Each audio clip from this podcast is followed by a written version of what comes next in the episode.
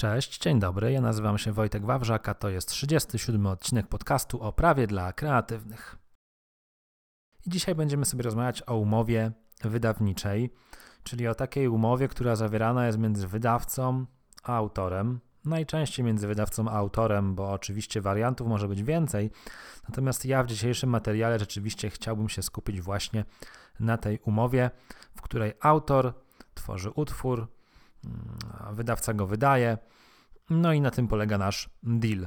Przy tego rodzaju umowach pracuję coraz częściej z klientami, mm, no i bardzo często mamy różnego rodzaju problemy, które napotykamy na swojej drodze, jeżeli chodzi o wyważenie interesów między autorem a wydawcą. Są takie punkty zapalne, takie kwestie, które zawsze bardzo mocno strony potrafią poróżnić, na które zawsze warto zwrócić uwagę, i dzisiaj właśnie z tymi kwestiami chciałbym się rozprawić. Zanim jeszcze przejdziemy do meritum, e, ogłoszenie organizacyjne, tak jak zawsze, mm, link do artykułu dostępny jest w opisie tego odcinka. Artykuły pisane są niezależnie od podcastów. To nie jest tak, że artykuł jest transkrypcją odcinka, więc jeśli wolisz czytać, zawsze możesz w spokoju do artykułu wrócić. Co więcej, w artykule mamy mnóstwo przykładów e, poszczególnych postanowień zawartych w umowie, dlatego że w ramach nagrania audio nie sposób tych wszystkich postanowień odczytywać. Mamy w artykule również treść przepisów przytoczoną, więc e, jak gdyby artykuł idzie trochę dalej, bo jest takim medium, w którym możesz na spokojnie prześledzić poszczególne elementy umowy, poszczególne przepisy mm, prawa autorskiego. Natomiast to audio to oczywiście taki możliwie szybki przegląd, e, poradnik na temat e, umowy wydawniczej. Jest również dodatek do tego materiału, dodatek, który dostępny jest dla subskrybentów newslettera. To jest cały paragraf przykładowych postanowień licencyjnych. Jeżeli jesteś subskrybentem newslettera blogowego, to już jest na Twojej skrzynce, a jeżeli nie, mm, no to zawsze możesz do nas dołączyć i jako prezent za zapis otrzymasz właśnie przykładowe postanowienia licencyjne. To możliwe jest z poziomu strony artykułu blogowego. Odsyłam do mm, notatek. I trzecia kwestia organizacyjna Dodatkiem do tego materiału jest również szablon umowy wydawniczej. Szablon, który stworzyłem na podstawie swoich doświadczeń w pomocy przy umowach wydawniczych z klientami. Jest to takie rozwiązanie budżetowe dla tych, którzy z jakichś względów nie chcą korzystać z indywidualnej usługi, a chcą za niższą cenę mieć dostęp do profesjonalnego dokumentu prawnego. Taki szablon przygotowałem, możesz go kupić przez blog kilkoma kliknięciami, jest do Twojej dyspozycji. A tymczasem lecimy od razu do kwestii merytorycznych. Porozmawiamy sobie dzisiaj, tak jak wspomniałem, o umowie wydawniczej. No a jeżeli jesteśmy przy umowie wydawniczej, to musimy zacząć od kwestii fundamentalnej, która zresztą fundamentalna jest dla każdej z umów, czyli od zobowiązań stron. Umowy zawierane są po to, mm, żeby strony do czegoś się zobowiązały. Jedna strona zobowiązuje się do czegoś, druga strona również zobowiązuje się do czegoś. No i nie inaczej jest w przypadku umowy wydawniczej. W umowie wydawniczej zobowiązania są no, dwojakie. Autor zobowiązuje się dostarczyć określony utwór, napisać jakiś utwór. Czasem ten utwór już jest napisany i wtedy umowa wydawnicza dotyczy gotowego utworu, ale najczęściej ta umowa jednak zawierana jest na etapie zamówienia również stworzenia konkretnego utworu. Natomiast wydawca zobowiązuje się ten utwór wydać, opublikować go drukiem, stworzyć e-booka, stworzyć audiobooka. I czasem zdarza mi się widzieć umowy wydawnicze, w których brakuje tego elementu zobowiązania wydawcy. To znaczy, twórca owszem, zobowiązuje się napisać tekst, natomiast jak gdyby w umowie zabrakło zobowiązania wydawcy do jego wydania. No i taka umowa wydawnicza jest w mojej ocenie niekompletna, mm, no bo jak to twórca coś tworzy, a wydawca co ma z tym zrobić? Czasem zdarza się wręcz tak paradoksalnie, że mamy zobowiązanie twórcy, mamy licencję na jakiś określony czas, licencję wyłączną, jednocześnie ze zobowiązaniem do zakazu działalności konkurencyjnej, no i brak zobowiązania wydawcy do podjęcia jakichkolwiek działań wydawniczych. Jeżeli tak, to trochę ta umowa jest bez sensu, bo ta umowa blokuje autora w działaniach, a jednocześnie nie daje mu gwarancji, że utwór zostanie wydany. Dlatego dla równowagi stron no polecam w każdej umowie wydawniczej po prostu zawierać postanowienia, również zobowiązujące wydawcę do określonych działań. No a jak sama nazwa umowy wskazuje, zobowiązania wydawcy będą polegały na wydaniu utworu. No właśnie, umowa wydawnicza, wydanie utworu, mm, no i ten utwór jest jak gdyby clue tej umowy. Czyli my musimy wiedzieć, jakiego utworu dotyczy nasza umowa. Chodzi o tak zwaną konkretyzację utworu, żeby z tej umowy wydawniczej w sposób niewątpliwy wynikało, no jakiego utworu ta umowa dotyczy. I on może być określony nazwą, on może być określony tematycznie, on może być określony w jakikolwiek inny sposób, który jednak pozwoli na jednoznaczną jego identyfikację. Co więcej, bardzo fajnym zabiegiem jest dookreślenie w umowie określonych wymogów co do tego utworu. Mm, jakie ma być długości, mm, czy ma uwzględniać jakieś wymogi redakcyjne, merytoryczne. Generalnie wszystko to, co wydawca chciałby sobie zagwarantować. To potem okaże się zbawienne, bo często bywa tak, że twórca dostarcza utwór, a wydawca kręci nosem. No i może powstać pewien spór między wydawcą a twórcą dotyczącym tego, czy ten utwór rzeczywiście jest taki, jaki miał być. Dlatego im bardziej precyzyjnie na etapie konstruowania umowy przewidzimy określone wymogi co do utworu, będziemy w stanie te wymogi jednoznacznie zidentyfikować, tym łatwiej będzie wyjść z ewentualnej sytuacji spornej, oceniając, czy utwór został należycie przygotowany, czy nie. Dlatego odradzam takie bardzo ogólnikowe wskazywanie na utwór, a próbę skonkretyzowania go i do określenia również wymagań poświęconych temu utworowi. Tak jak wspomniałem na początku, w ramach tych kwestii organizacyjnych, w artykule na blogu znajdziesz przykładowe postanowienia umowne, jakie możesz wykorzystać w swojej umowie, czy to jako autor, czy jako wydawca.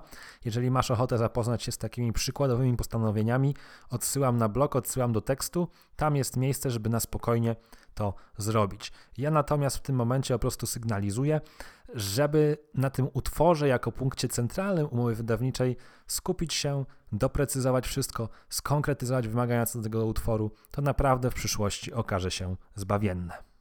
Zatem mamy zobowiązania stron, wiemy co um, strony umowy mają zrobić, że twórca ma napisać, wydawca wydać. Wiemy, co twórca ma napisać, a co wydawca ma wydać, bo skonkretyzowaliśmy utwór.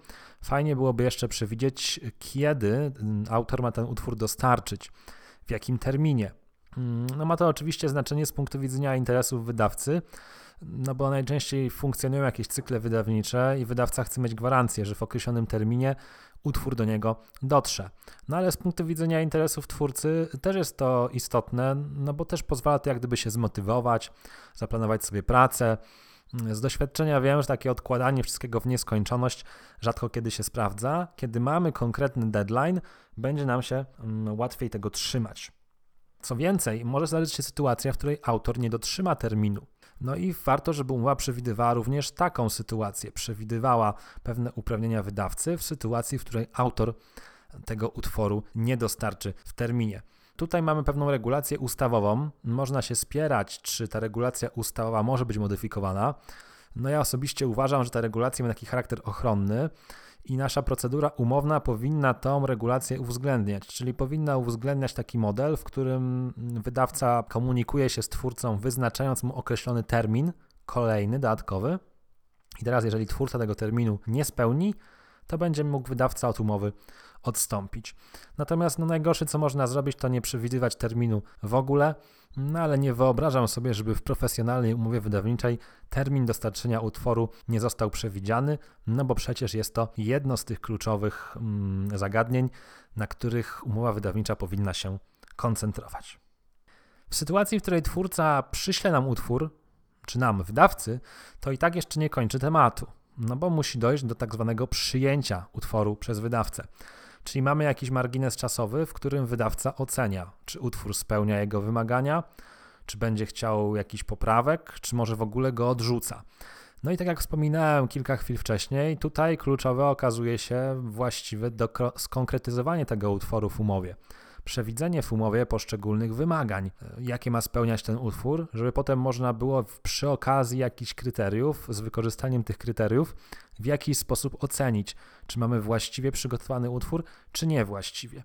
Bo jeżeli mówimy o tym przyjęciu utworu przez wydawcę, to pamiętajmy, że to nie jest tak, że wydawca może sobie od tak po prostu utwór odrzucić to uprawnienie wydawcy mm, do przyjęcia utworu, do odrzucenia utworu, bądź przyjęcia utworu z zastrzeżeniem wprowadzenia jakichś zmian przez autora, no musi być połączone z jakimiś usterkami tego utworu.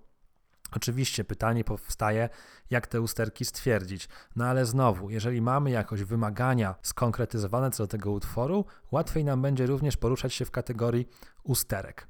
Więc jak gdyby wszystkie postanowienia umowy wydawniczej ze sobą się wiążą i zazębiają, tak przynajmniej powinno być w profesjonalnie przygotowanej umowie, mm, żeby to wszystko miało spójną i logiczną całość. I w ramach tego przyjęcia utworu przez wydawcę mamy właśnie również powiązanie z tymi wymogami jakościowymi co do utworu. Natomiast warto w ogóle, żeby ta umowa wydawnicza przewidywała jakąś procedurę przyjęcia, czyli wyznaczała na przykład wydawcy czas, w jakim będzie mógł się ustosunkować do utworu. Skoro mamy czas dla twórcy na dostarczenie określonego utworu, no to przewidźmy również czas na ustosunkowanie się do utworu przez wydawcę oraz możliwe scenariusze. Czy on właśnie przyjmuje, czy on wprowadza żądanie poprawek, czy on w ogóle odrzuca, w jakiej sytuacji może odrzucić. Starajmy się, żeby ta umowa rzeczywiście była precyzyjna, żeby te scenariusze pokrywała i dawała nam po prostu procedury postępowania. No bo te umowy zawiera się po to, żeby w razie problemu, między, w razie sporu między stronami, kiedy ciężko osiągnąć jakieś porozumienie, jakiś kompromis, sięgamy do umowy i tam znajdujemy procedurę wyjścia. I możemy powiedzieć: Słuchaj, druga strono, zobacz, w umowie mieliśmy to przewidziane kierujmy się po prostu właśnie tym, co ta umowa przewiduje, a wszystko jakoś pójdzie. No po to się tworzy właśnie umowy na tak zwane złe czasy, bo umówmy się, gdy wszystko jest fajnie i dobrze, to rzadko do tej umowy się sięga. Do umowy sięga się najczęściej wtedy, kiedy jest problem, dlatego tym bardziej istotne jest właściwe przygotowanie tej treści umowy, żeby ten problem po prostu pozwoliła nam realnie rozwiązać. Jeżeli chodzi o te postanowienia dotyczące przyjęcia czy odrzucania utworu, no to znowu, tak jak wspominałem, odsyłam w tym zakresie do bloga. Tutaj jak gdyby regulacja w ustawie o prawie autorskim jest dość rozbudowana. Przykładowe postanowienia umowne również są dość rozbudowane, dlatego nie czytam ich jak gdyby tutaj w wersji audio, bo uważam, że nie miałoby to sensu, bo i tak wypadłoby ci z głowy. Natomiast w ramach artykułu blogowego wszystko jest dokładnie rozpisane, przepisy są przytoczone, przykładowe postanowienia również znajdziesz w treści artykułu. Także jeżeli chciałbyś się zapoznać z tymi szczegółami, to jak najbardziej w wersji tekstowej jest taka możliwość. A my idziemy do dalszych postanowień dotyczących umowy wydawniczej. No i chcielibyśmy się skupić teraz na tym takim kolejnym, jak gdyby, clue umowy wydawniczej, czyli na tych pracach wydawniczych. No bo to, że autor stworzy utwór, to, że wydawca go przyjmie, to też nadal nie kończy sprawy. Przecież muszą być przeprowadzone jeszcze jakieś prace wydawnicze, które pozwolą ten utwór przygotować do wydania. Chodzi oczywiście o redakcję, chodzi o korektę, chodzi o procedurę tej redakcji i korekty, która będzie często odbywała się w ramach współpracy z autorem. Chodzi o wybór tytułu, chodzi o wybór ceny, o ilość egzemplarzy, o nakład, o szatę graficzną, o okładkę, wszystko to to są prace redakcyjne i nie wyobrażam sobie profesjonalnej umowy wydawniczej, która jakimiś ogólnikami załatwia te tematy. No bo akurat prace wydawnicze są na tyle istotne z punktu widzenia wydawcy oraz z punktu widzenia autora, że nie może ich zabraknąć. I teraz znowu, im mniej napiszemy w umowie, tym więcej będziemy mieli niedomówień. Im więcej będziemy mieli niedomówień, tym większa szansa, że zaistnieje problem i konflikt. Na etapie prac redakcyjnych ten konflikt często może zaistnieć. No bo wiadomo, autor chciałby mieć jak najdalej idącą kontrolę nad procesem wydawniczym, bo on ma taki emocjonalny stosunek do tego utworu, traktuje trochę jak swoje dziecko. Natomiast wydawca też z drugiej strony chciałby mieć władzę nad tym pracą, pracami wydawniczymi i trzeba osiągnąć jakiś kompromis. Najczęściej wydawca przedstawiając wzór umowy będzie proponował swoją pełną kontrolę nad procesem wydawniczym. Autor w ramach negocjacji będzie próbował jakieś swoje uprawnienia przemycać. To już jest kwestia negocjacji stron. Nie ma jednego złotego modelu. Tak naprawdę prawnik przygotowujący umowę wydawniczą będzie w stanie w dużej ilości przypadków dostosować się do ustaleń stron.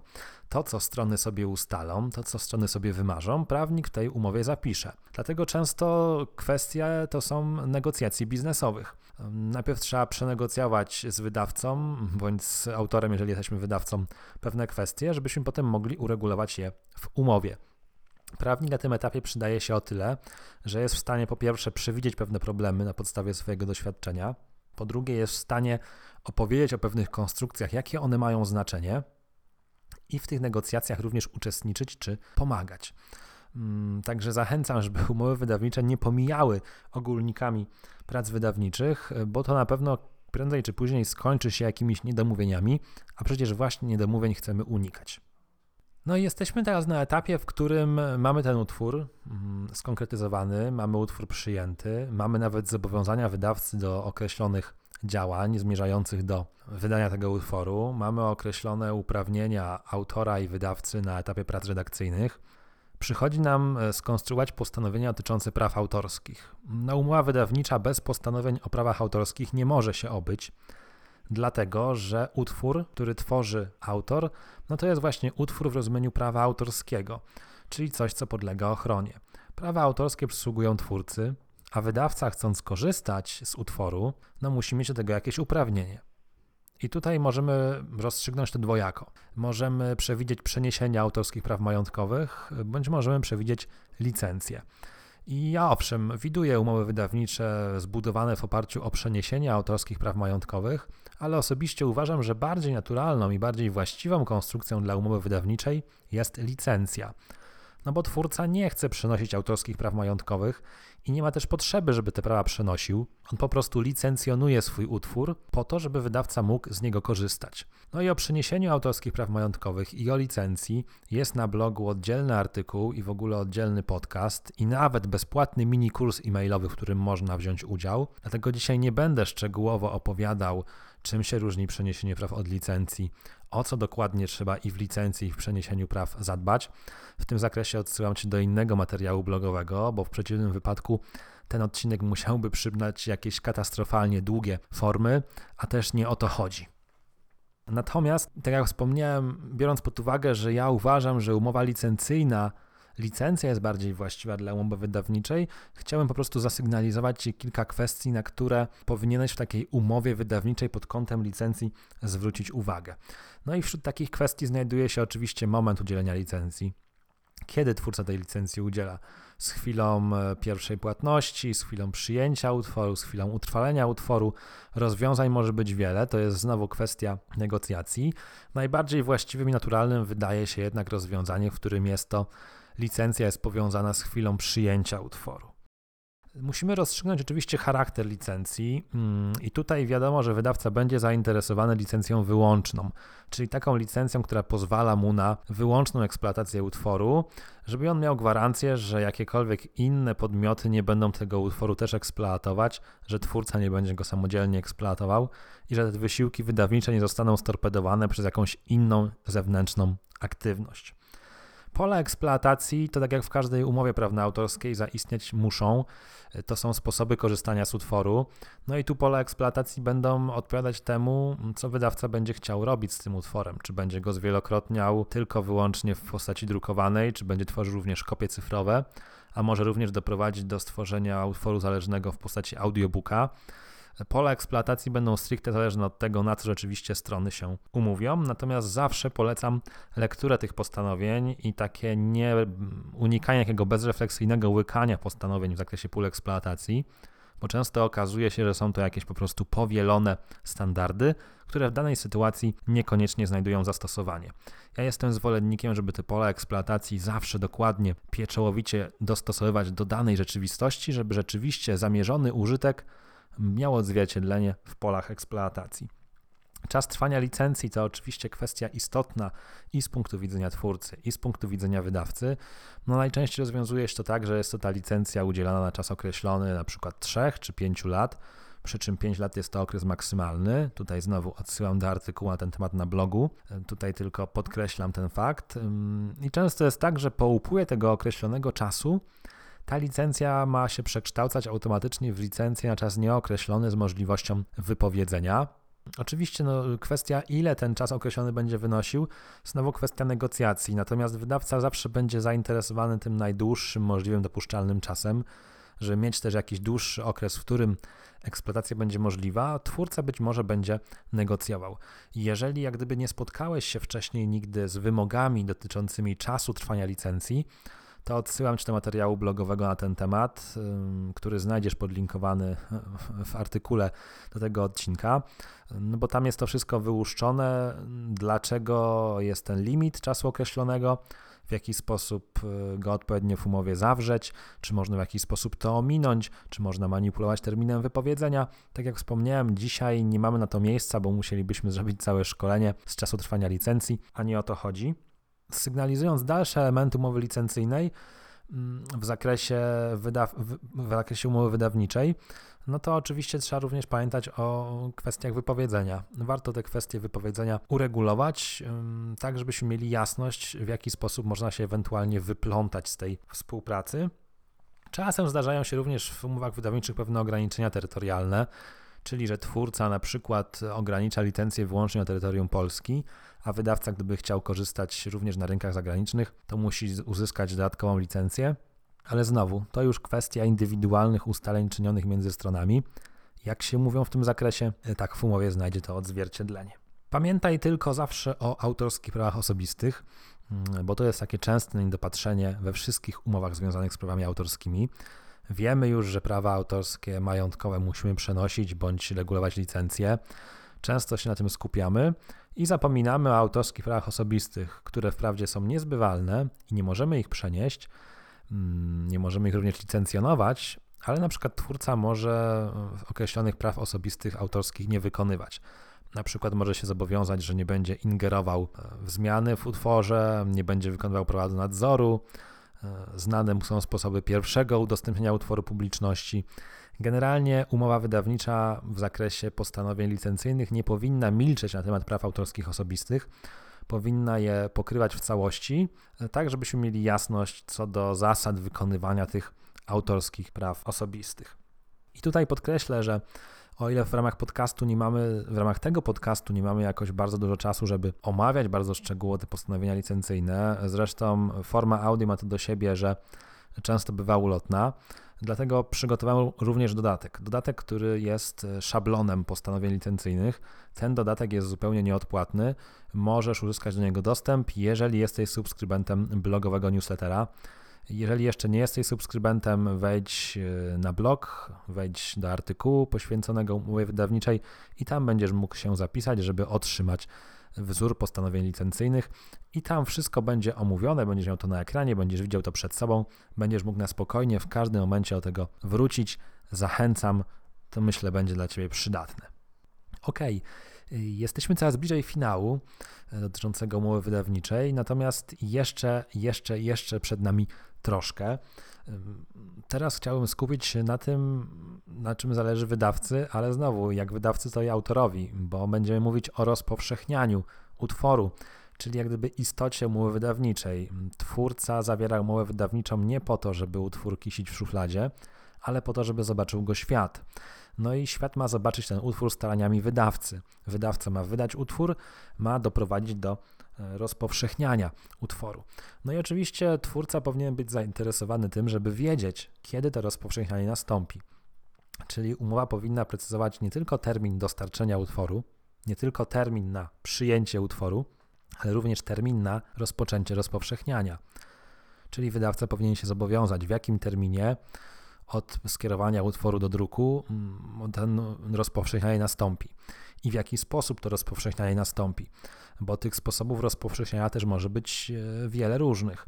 Przykładowo może być rozpowszechnianie w ramach sieć księgarni stacjonarnych, a może być rozpowszechnianie tylko w ramach swojego sklepu internetowego.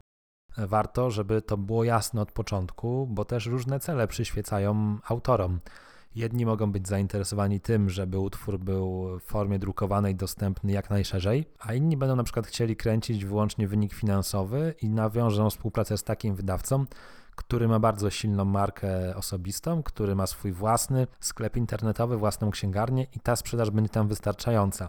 Ale warto rzeczywiście doprecyzować, jakimi kanałami utwór będzie dystrybuowany, czy tylko w formie drukowanych egzemplarzy, czy również w formie kopii cyfrowych gdzie te kopie cyfrowe, gdzie te egzemplarze będą trafiać. To wszystko jest istotne mm, z punktu widzenia i wydawcy oraz autora. W tym miejscu pojawiają się również często kwestie egzemplarzy autorskich, czyli takich egzemplarzy, które mm, są jak gdyby dodatkiem do tych standardowych egzemplarzy sprzedawanych. Najczęściej one nie są objęte wynagrodzeniem twórcy. Umowa po prostu przewiduje, że twórca otrzymuje jakąś tam ilość egzemplarzy autorskich e, poza wynagrodzeniem, jako taki powiedzmy mm, dodatek i to również w umowie wydawniczej powinno się znaleźć. No i umowa wydawnicza nie może się oczywiście obejść bez wynagrodzenia autora, mm, bo o ile można rzeczywiście mówić, że są ważniejsze sprawy niż pieniądze w życiu, o tyle przy umowie wydawniczej te pieniądze mają dość istotne znaczenie, no bo musimy wiedzieć, ile zarobi twórca, w jaki sposób jego wynagrodzenie zostanie obliczone.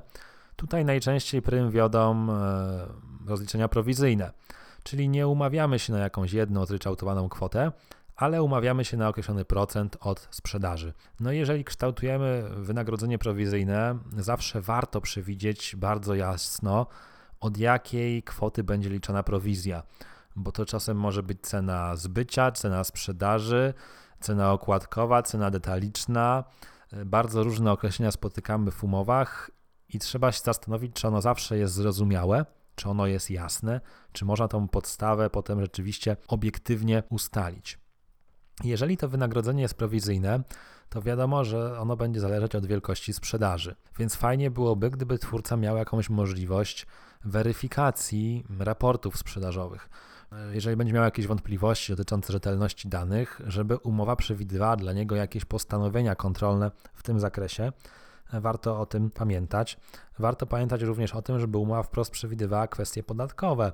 Wiadomo, to wynika z przepisów prawa. Jeżeli mamy do czynienia z osobą prywatną, będziemy mieli zaliczki na podatek. Jeżeli z przedsiębiorcą, będziemy mieli rozliczenie fakturowe. Natomiast warto, żeby ta umowa przewidywała odpowiedni scenariusz związany z rozliczeniami podatkowymi. Często umowa będzie przewidywała również zaliczkę dla autora, no i to też powinno oczywiście znajdować odzwierciedlenie w umowie, kiedy ta zaliczka zostanie przekazana w jakiej wysokości, jak, to, jak ta zaliczka będzie się miała do dalszych e, rozliczeń prowizyjnych. To, co autora interesuje często w umowach wydawniczych, to są różnego rodzaju ograniczenia dotyczące jego innej działalności, bo wydawca często dąży do tak zwanej wyłączności. On by chciał mieć tego autora w swojej stajni na wyłączność.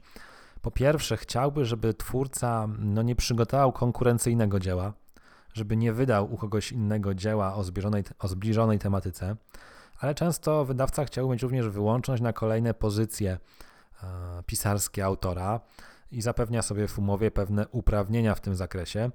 Zawsze warto bardzo precyzyjnie te postanowienia przeczytać i zawsze warto również precyzyjnie nad nimi popracować, bo często w tym zakresie mamy pewne takie nieścisłości w umowach, niedomówienia, które potem ciężko rozwiązać. No tutaj jak gdyby i w interesie wydawcy, i w interesie autora, co podkreślam przez cały dzisiejszy odcinek, jest zadbanie o te postanowienia, no bo autor będzie zainteresowany, żeby wiedział, co mu wolno i czego nie wolno, a wydawca będzie zainteresowany, żeby zagwarantować sobie na tyle nieskrępowane działanie, żeby nie być zaskoczonym potem jakimiś dodatkowymi projektami autora, które w jakiś sposób torpedują ten wysiłek wydawniczy podjęty przy tej konkretnej współpracy. Często osią niezgody między wydawcą a autorem stają się działania promocyjne, bo tutaj autor często miałby jaką pokusę, żeby te działania promocyjne były bardzo szczegółowo w umowie rozpisane, podczas gdy wydawcy raczej do tego nie dążą, nie chcą się zobowiązywać do jakichś konkretnych działań promocyjnych, raczej chcą je zostawić do swojego uznania.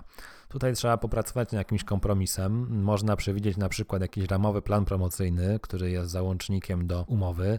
Można przewidzieć jakieś uprawnienia mm, autora w zakresie proponowania jakichś form marketingu. Oczywiście mogą się pojawiać spotkania autorskie, jakieś webinary, jakieś inne akcje promocyjne. W szczególności warto zwrócić uwagę na wszystkie te akcje promocyjne, które będą wymagały zaangażowania czasowego ze strony autora, bądź nawet niekiedy jakiegoś dojazdu w inne lokalizacje. Tutaj warto przewidzieć zasady wyznaczenia tych terminów, ponoszenie kosztów e, udziału w takich wydarzeniach, no żeby nie doprowadzić do takiej sytuacji, w której wydawca może wszystko, autor musi się zawsze podporządkować i jeszcze samodzielnie pokryć koszty. To oczywiście kwestia negocjacji, natomiast ja zawsze zachęcam do takiego w miarę równomiernego rozkładania i korzyści i ciężarów w umowach no żeby te umowy nie były jakimiś teraz e, wydojarkami, jak ja to mówię, żeby nie sprawiały takiego poczucia wyższości jednej strony. Owszem, takie umowy można konstruować, natomiast uważam, że jeżeli chodzi o wizerunek biznesowy, to chyba dużo lepiej iść w układ partnerski.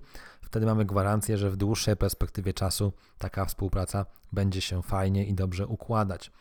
Natomiast, tak jak wspomniałem, to jest kwestia już własnej przyjętej polityki, własnych ustaleń z autorami, często też pozycji negocjacyjnej, no bo nie ukrywajmy, jedni autorzy mają mniejszą, inni większą. Natomiast e, pamiętajmy w ogóle, że umowy można negocjować, bo ja często się spotykam z takim przekonaniem, że o, dostałem umowę, no to albo podpisuję, albo nie podpisuję. Często jest tak, że jeżeli my zgłosimy jakieś swoje zastrzeżenia co do umowy, niezależnie po której stronie jesteśmy, to one zostaną wysłuchane. Ktoś zobaczy, że my się interesujemy tematem, będziemy w stanie przejść do etapu negocjacji. Najgorsze, co można zrobić, to po prostu łykać umowy tak bezrefleksyjnie, dlatego zawsze zachęcam do ich uważnej lektury, zastanowienia się. No a jeżeli mamy taką możliwość, że sami przygotowujemy umowę, to już w ogóle jest stan komfortowy, bo jesteśmy w stanie samodzielnie zadbać o wszystko od początku, czy to samodzielnie, czy zlecając mm, taką usługę prawnikowi. Z mojej strony mam dwie warianty współpracy przy takich umowach wydawniczych. Jest to usługa realizowana indywidualnie, gdy przygotowujemy w kancelarii umowę skrojoną pod klienta i wersja bardziej budżetowa, czyli szablon umowy dostępny w blogowym sklepie dla tych, którzy chcieliby od ręki wyklikać sobie umowę mm, za niższy koszt. Jest również taka opcja. Zapraszam do blogowego sklepu. I na sam koniec pozostają nam tak zwane pozostałe postanowienia umowne. To są takie postanowienia zbierane z reguły właśnie w paragrafie postanowienia końcowe bądź pozostałe postanowienia. Tutaj znajdują się różne kwestie. Często są to osoby kontaktowe odpowiedzialne za realizację umowy, jakaś procedura zmiany tych osób, postanowienia w zakresie przetwarzania danych osobowych, formy zmian umowy, sąd właściwy, prawo właściwe, egzemplarze umowy. Te postanowienia często są takie formalistyczne, natomiast moja rada jest taka, żeby zawsze również te pozostałe postanowienia czytać, bo czasem zdarza się tak, że właśnie w pozostałych postanowieniach, jak gdyby troszkę taki ukryty jest y, jakiś zapis, który był istotny dla strony, nie bardzo wiedziała, gdzie go dodać, więc trafił do pozostałych postanowień i czasem odpuszczając sobie lekturę tych pozostałych postanowień, można pominąć coś istotnego. I to myślę, że to jest taki, e, taka całość, jeżeli chodzi o ten szybki przegląd przez umowę wydawniczą. Oczywiście nie wyczerpaliśmy tematu. Oczywiście można byłoby pójść szerzej, głębiej, dokładniej. Natomiast, tak jak wspomniałem, ideą podcastu jest zrobienie jakiegoś szybkiego przewodnika, e, żebyś mógł w miarę szybko i sprawnie odsłuchać sobie ten odcinek, żeby zasygnalizować pewne najważniejsze kwestie. Pogłębienie tych kwestii znajdziesz w artykule na blogu, do którego link znajduje się w opisie tego odcinka. Tam znajdziesz przykłady konkretnych postanowień, tam znajdziesz wyciąg niektórych istotnych przepisów. Znajdziesz również możliwość otrzymania nieodpłatnie szablonu postanowień licencyjnych oraz zakupu szablonu umowy wydawniczej. Ja ze swojej strony na koniec po prostu jeszcze raz podkreślę, że umowa wydawnicza, wbrew temu, że wydaje się prosta, bywa dość złożona. Umowy wydawnicze bywają długie, bywają skomplikowane. Warto dokładnie się w nie wczytywać, warto próbować zrozumieć wszystkie postanowienia, zwracając uwagę w szczególności właśnie na tą wyłączność i ograniczenia w działalności konkurencyjnej, bo to często staje się takim przedmiotem nieporozumień. I co? I chyba dziękuję Ci serdecznie dzisiaj za uwagę. Mm, cieszę się, że byłeś razem ze mną. Mam nadzieję, że umowa wydawnicza została choć trochę przeze mnie przybliżona. Tradycyjnie, jeżeli podobał Ci się ten odcinek, podziel się nim z innymi, z tymi, którzy również mogą z tego skorzystać, no bo moją misją jest dotarcie do jak najszerszego kręgu osób i pomoc realna tym, którzy takiej pomocy mogą potrzebować. W ramach aplikacji przeznaczonych do odsłuchu podcastów funkcjonują również systemy opinii. I będę Ci bardzo wdzięczny za pozostawienie opinii, e, gwiazdek oceniających ten podcast. To jest zawsze pomocne, to jest zawsze miłe. Dzięki wielkie, cieszę się, że jesteś. Zapraszam do artykułu blogowego, tam dodatkowe materiały poszerzające wiedzę. A dzisiaj dziękuję Ci za uwagę, no i do usłyszenia w kolejnym odcinku. Trzymaj się ciepło. Cześć.